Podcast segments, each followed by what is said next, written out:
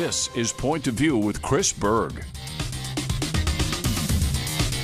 Good evening and welcome to Point of View. I'm Chris Berg. Thanks so much for joining us here on this freezing Monday evening and happy President's Day. Speaking about this freezing weather, there's now blackouts in Texas. I literally just wrapped up an outstanding conversation about the energy grid here in North Dakota. In fact, earlier today, Governor Doug Burgum put out a statement asking us here in North Dakota to conserve energy to help the people in the grid for people down in Texas. So, spoke with somebody that does lobbies for the wind uh, wind business. Uh, does a lot of work in oil and gas. Bob Harm. So, if you want to see that conversation, please go to our Facebook page, facebook.com forward slash POV now. Tonight, though, we want to talk about the mental health of our kids. We know it's had a tremendous impact because of this COVID pandemic. What's happened to the mental health of our youth? We've got a couple of very special guests tonight to talk about that, give you some insight if you're a grandparent or parent. Here is a large part of that conversation. My youngest patient who successfully committed suicide was eight years old. Um, She stated that not being able to see her grandmother, not being able to see her friends, being terrified that if she went outside that her mother would die, um, was more than she could handle, and she was able to verbalize that. Dr. Jean Gullix joins us, as well as David Waterman with the Midwest Public Health Coalition. Uh, to both of you, thanks so much for joining us. Dr. Gullix, I've been wanting to have you on the show now for quite some time. I've, I've played that clip for many guests, and every time I hear it, it's like my heart's just getting pulled out of my chest. Can you just add some more color and, and context to that story as to what happened? Well, that's that's a very very emotional story. Um, very popular young lady, very bright in school. She was very talented in skating and dancing, and she was an only child. Um, they were quarantined, she and her mother, and she was unable to see her father and her grandparents. And she was terrified that if she went to school, that they would become ill and she would be the cause of her grandmother's death because she had heard enough news. And she took her own life one evening. Um, mom found her. It's extremely tragic. And unfortunately, there have been um, more suicide attempts. Some numbers up estimate up to 150% more than a year ago in probably more adolescents than the young kids, fortunately. Uh, the college kids, three fourths of them admit to thinking about suicide within the last 30 days. So it is a tremendous burden for society and for these kids. But can, can you repeat that, please? Did you just say that three fourths of college kids have had suicidal thoughts within the last 30 days? Yeah. I mean, you, I know you're in this field. So you sort of say like, "Hey, Chris, but but that is a stunning number to yeah. me." I, I, I, guess if you can dive in a little bit more, but also from the standpoint, what I'd like to hear from you as to what you're seeing in your practice is the question I consistently ask people is is is where's the balance? Because I understand we see these numbers from COVID we see what's going on maybe with some of the the, the elderly care places, and yet mm-hmm.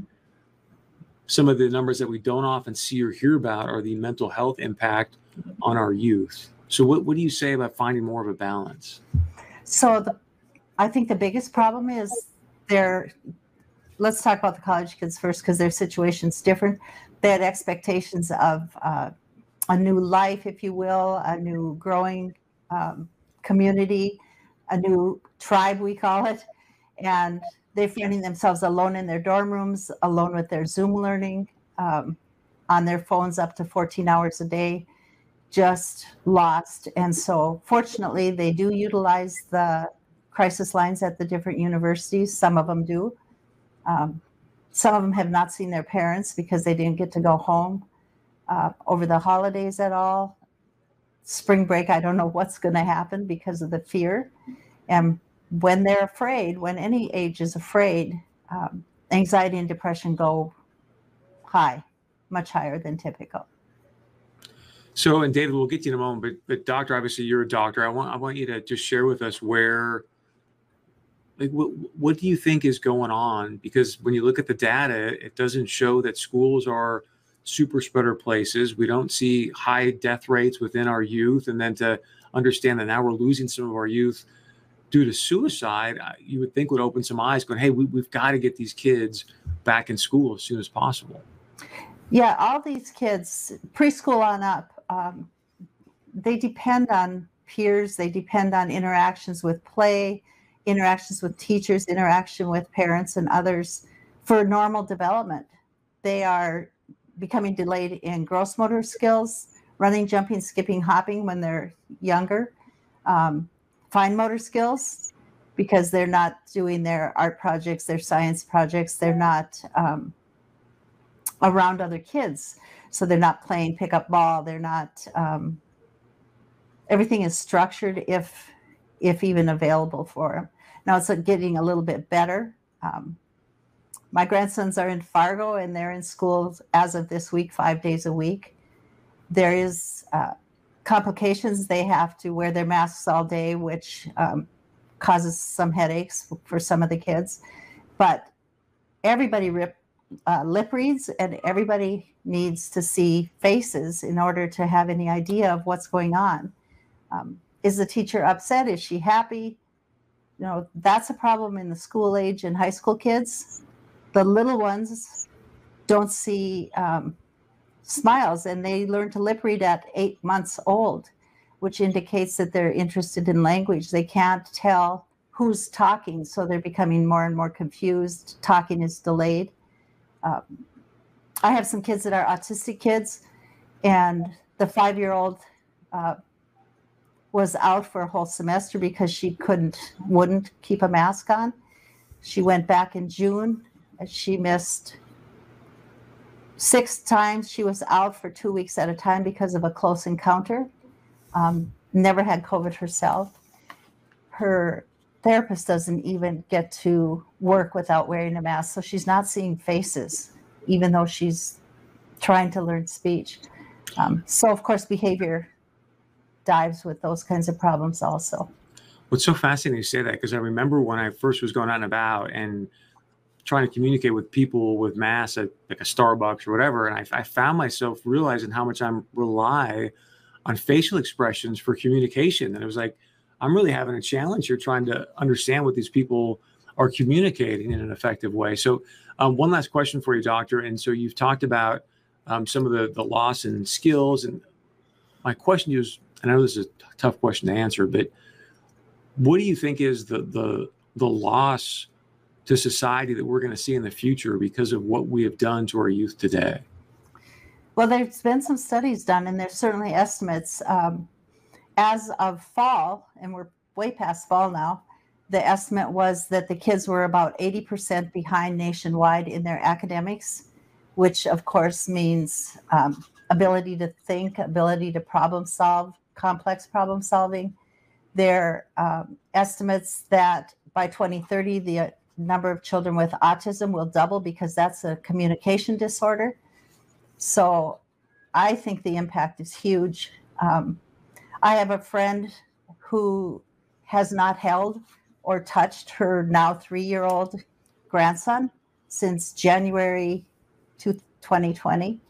Um, that's impacting her relationship and their relationship for life the ability to socialize freely, to play with your peers, to have physical contact. Um, we've known for decades that that's critical to child development. David, I know you've done a lot of research on this. So i want to get your take on what do you think the, the societal cost is or impact as to um, what we've been doing and how the data didn't always seem to add up to how we were structuring our schools versus um, how many students were actually inside the schools. Oh, well, Chris, uh, uh, that's that's almost impossible to calculate just because the number would be so massive. Um, we've we've never seen anything like this before, and I, am not talking about COVID nineteen. We've seen a lot of things like COVID nineteen. Uh, every every flu season, we see something like COVID nineteen. Um, but the the overreaction and the fear that has gripped people to the point that they they can't seem to think logically anymore shutting down businesses, shutting down schools, the impact that it's having on just the elderly uh, who are isolated in, you know, there are people that want to uh, want to outlaw solitary confinement for criminals who are in prison because it's so incredibly difficult to live in isolation for extended periods of time. And yet, the elderly, the people that have already lived, lived you know, they've they've contributed to society, they've done their part, and now they're they're living in in in uh, elderly care homes or nursing homes. They have no human contact whatsoever. They can't see their families. They can't see their grandchildren. The people that take care of them come in with masks on their face and shields and gloves. They have zero human contact. This whole concept of masks somehow stopping COVID. Um, if masks stop COVID, then the family should be able to walk in with a mask and see their their elderly uh, relatives, but they're not allowed to. The elderly relatives should be able to wear them, but they're but no, they're they've literally cut them off, isolated them to the point that they are now dying deaths of despair. Um, elderly people are refusing food because they can't see their loved ones. They can't see any human being. The people that they see are the people that come in all masked up and gloved up to take care of their basic needs, and then they're out the out the door. Uh, so these are people who are who are living in solitary confinement against their will, and they're saying no reason to go on like that. Uh, how long are, are, are, they expected to live like that? So they're many of them are, are, are, doing things to take their own lives.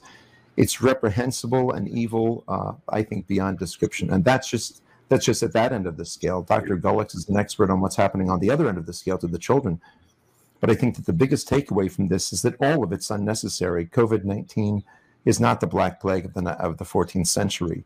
It's a mildly virulent disease that does affect people who have comorbidities, who have chronic illnesses, and suppressed immune systems. And so those people should take care just as they always do. Very important conversation. I know we are going to have you back. I'd love to have you back. And thank you for the insight tonight. We appreciate it. Thanks, Thank Chris. you. All right, stay with us when we come back. We're going to hear from the brand new mayor of Moorhead. As always, I'd love to know your point of view. Very important conversation there. You can email us, text us, leave us a voicemail. We'll be right back.